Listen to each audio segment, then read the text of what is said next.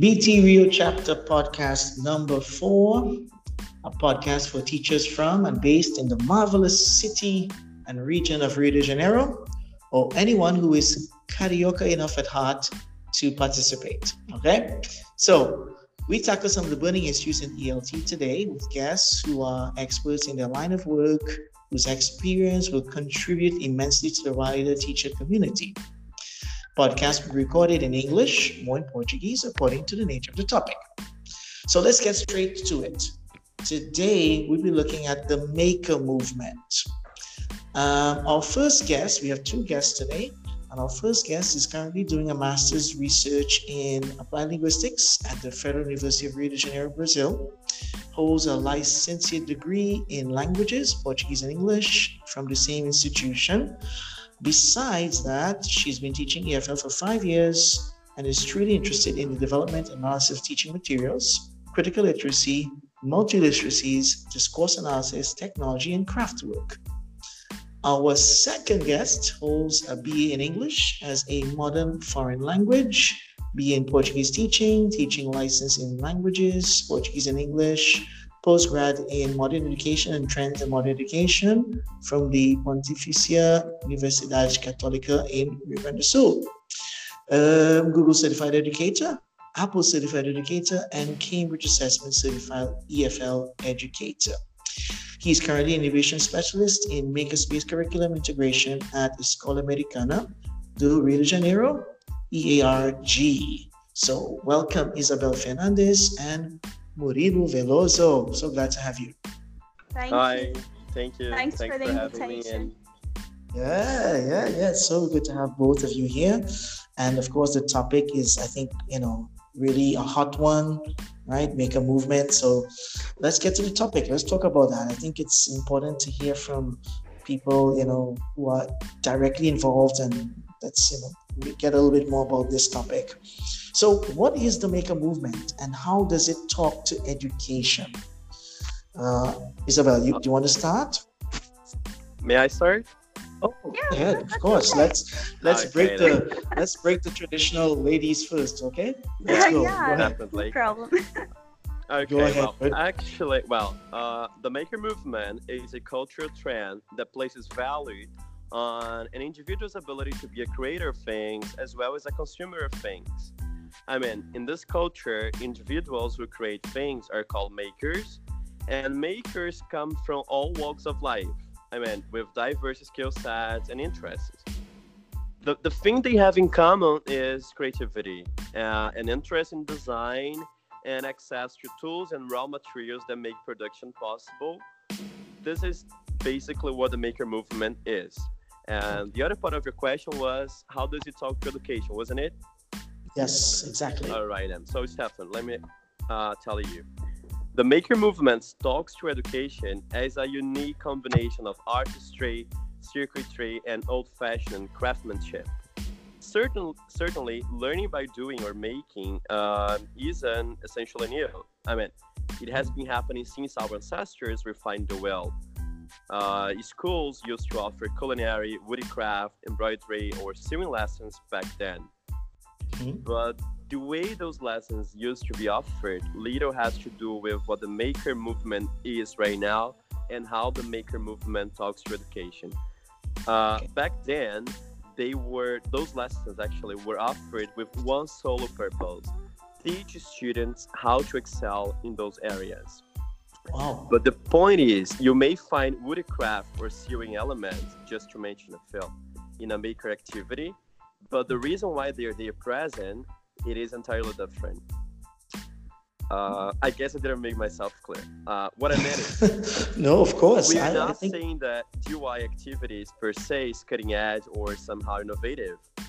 Well, what I am advocate, advocating is that the way how those techniques have been embraced and, and how we use them as a means to achieve a bigger goal is innovative.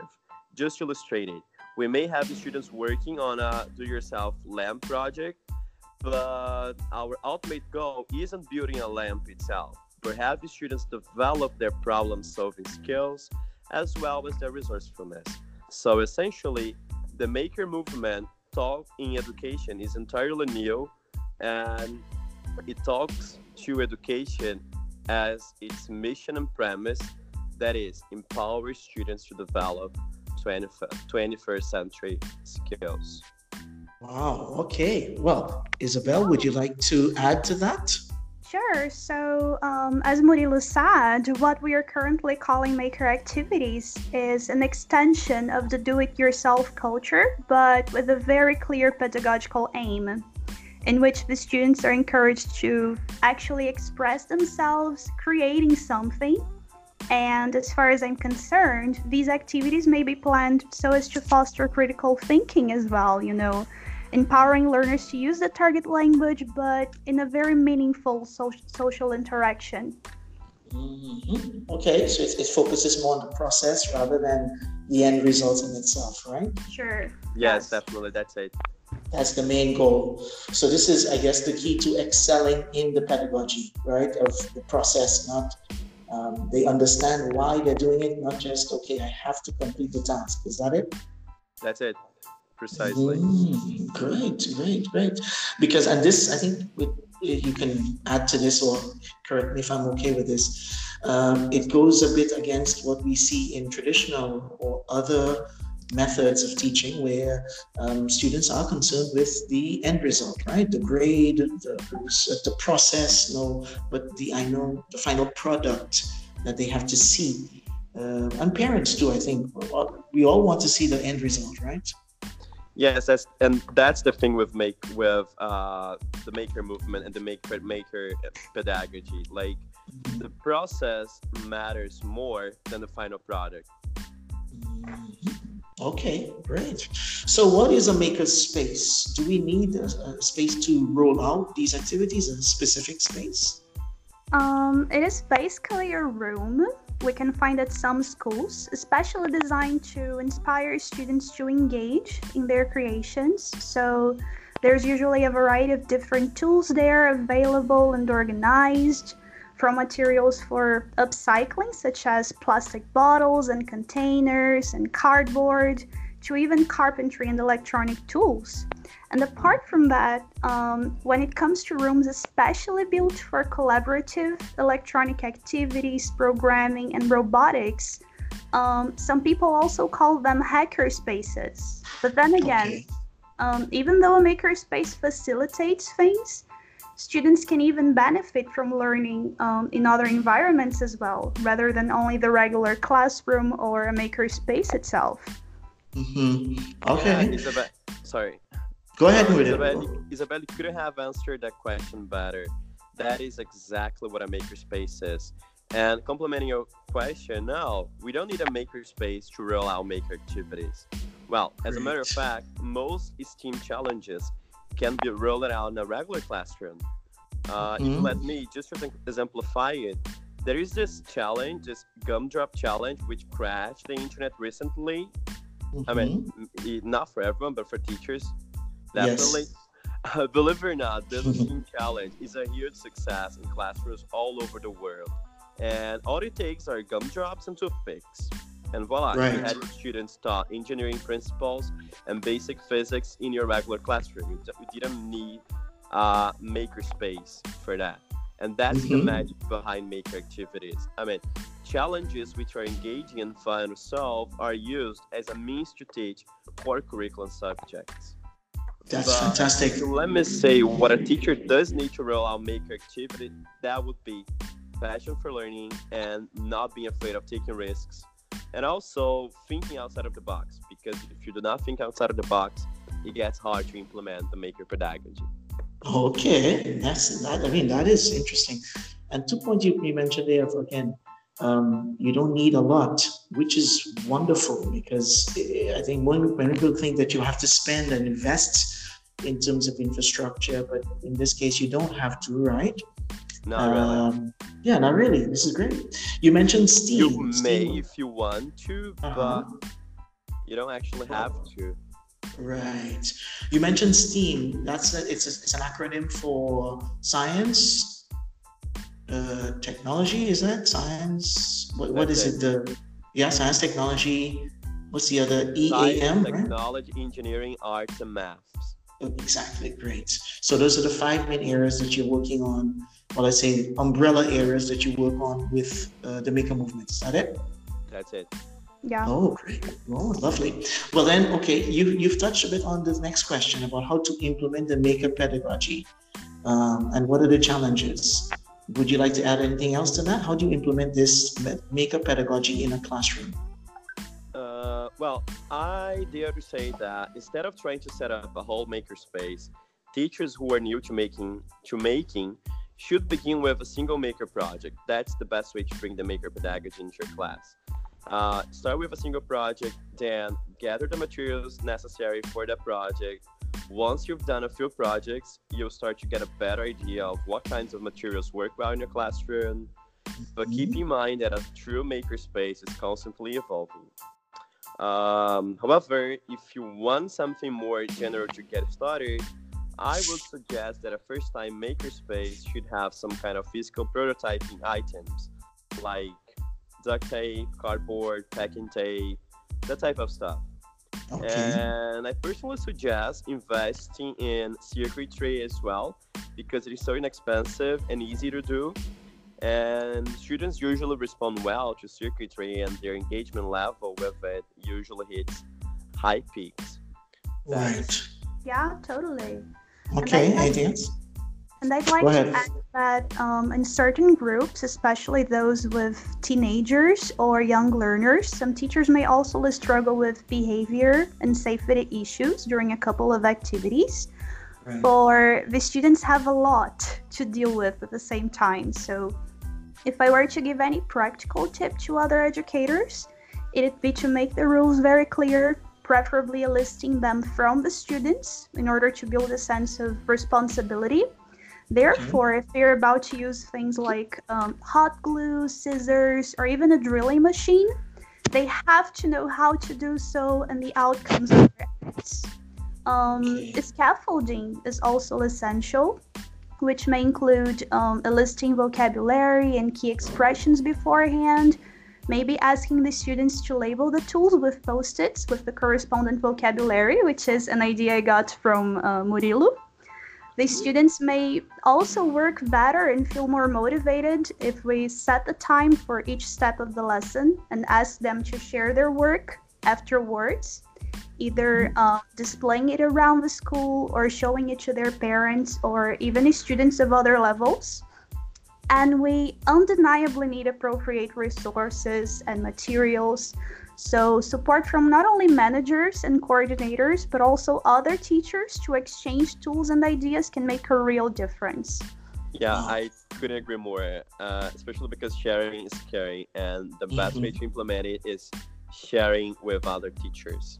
Yeah, totally, totally. Yes. A maker teacher is, um, I'd say that um, is first and foremost a curious and transdisciplinary educator um, truly passionate about art and science, and that is always willing to learn and share, read books, watch tutorials, and exchange ideas, of course. That's essential. Right.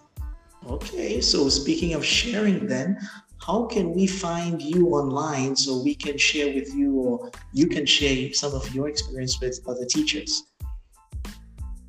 Um, it's pretty easy. Okay if you want to answer. Okay, it's really easy to find me on my LinkedIn. My okay. name is Izabelle Fernandes. Izabelle with Z, double L, and E in the end. And okay. on my Instagram and Facebook accounts, which are Teacher Izabelle, basically. Oh, great, great. And you, Murilo, how can we find you? I'm also available on LinkedIn, Murilo Veloso. Uh, my name has double L as a spelling. Mm-hmm. And people can also reach me all over my email, mveloso at erj.com.br. Okay, wonderful. Yeah, because I think, as you said, it's about sharing and getting ideas from others, kind of feeding on each other's um, creativity, right? And uh, you, you end up building more from the experiences you get and the more you exchange ideas, the more ideas you get, of course, right? It's a simple yeah. principle. Yes, and I think this is it basically, and it, it does help to excel. Um, well, just to finalize, we kind of covered the four questions. but you said, um, how do we make sure the students understand the purpose of, of what they're doing in the classroom? Anything else you want to add there? Yeah, yeah. Well, uh, teaching makerspace may be challenging. I'm not gonna lie. I mean, it may be challenging at first because of some ma- management issues. I mean, styrofoam and popsicle sticks may cause a mess. Some projects may take several days, more than you planned, it, and most active work may easily escalate to being very noisy. However, classroom management can actually be easier when teachers add more making to their instructions. When a task is meaningful to students and they're engaged in creating creative thinking, uh, and they're solving problems, and the activity is hands-on, then in those moments there is not an incentive incentive to rebel and act crazy. So I would say make instructions more making but Mhm. if there are, if you ask me, there are these three tips that I usually give people. Uh, the first one is talk with the students ahead of time about the expectations for your task or makerspace. I mean, if you don't have a space, you're you're rolling out the task in your classroom, but always talk to your students ahead of time about the expectations. Basically, rather than wait for problems to happen, establish procedures and guidelines ahead of time. okay. Something else is co-construct guidelines and procedures with students. If you get a students' input about how to proceed in Makerspace, you will end up with a set of rules that everyone is, is invested in. Mhm. And this is a little bit weird, but I like doing it. That is, build moments of silence. I do is as a strategy to keep my classes focused. I just go and say, guys, it's silent mode now. Let's remain silent for two minutes so you can process and think about what you're working on.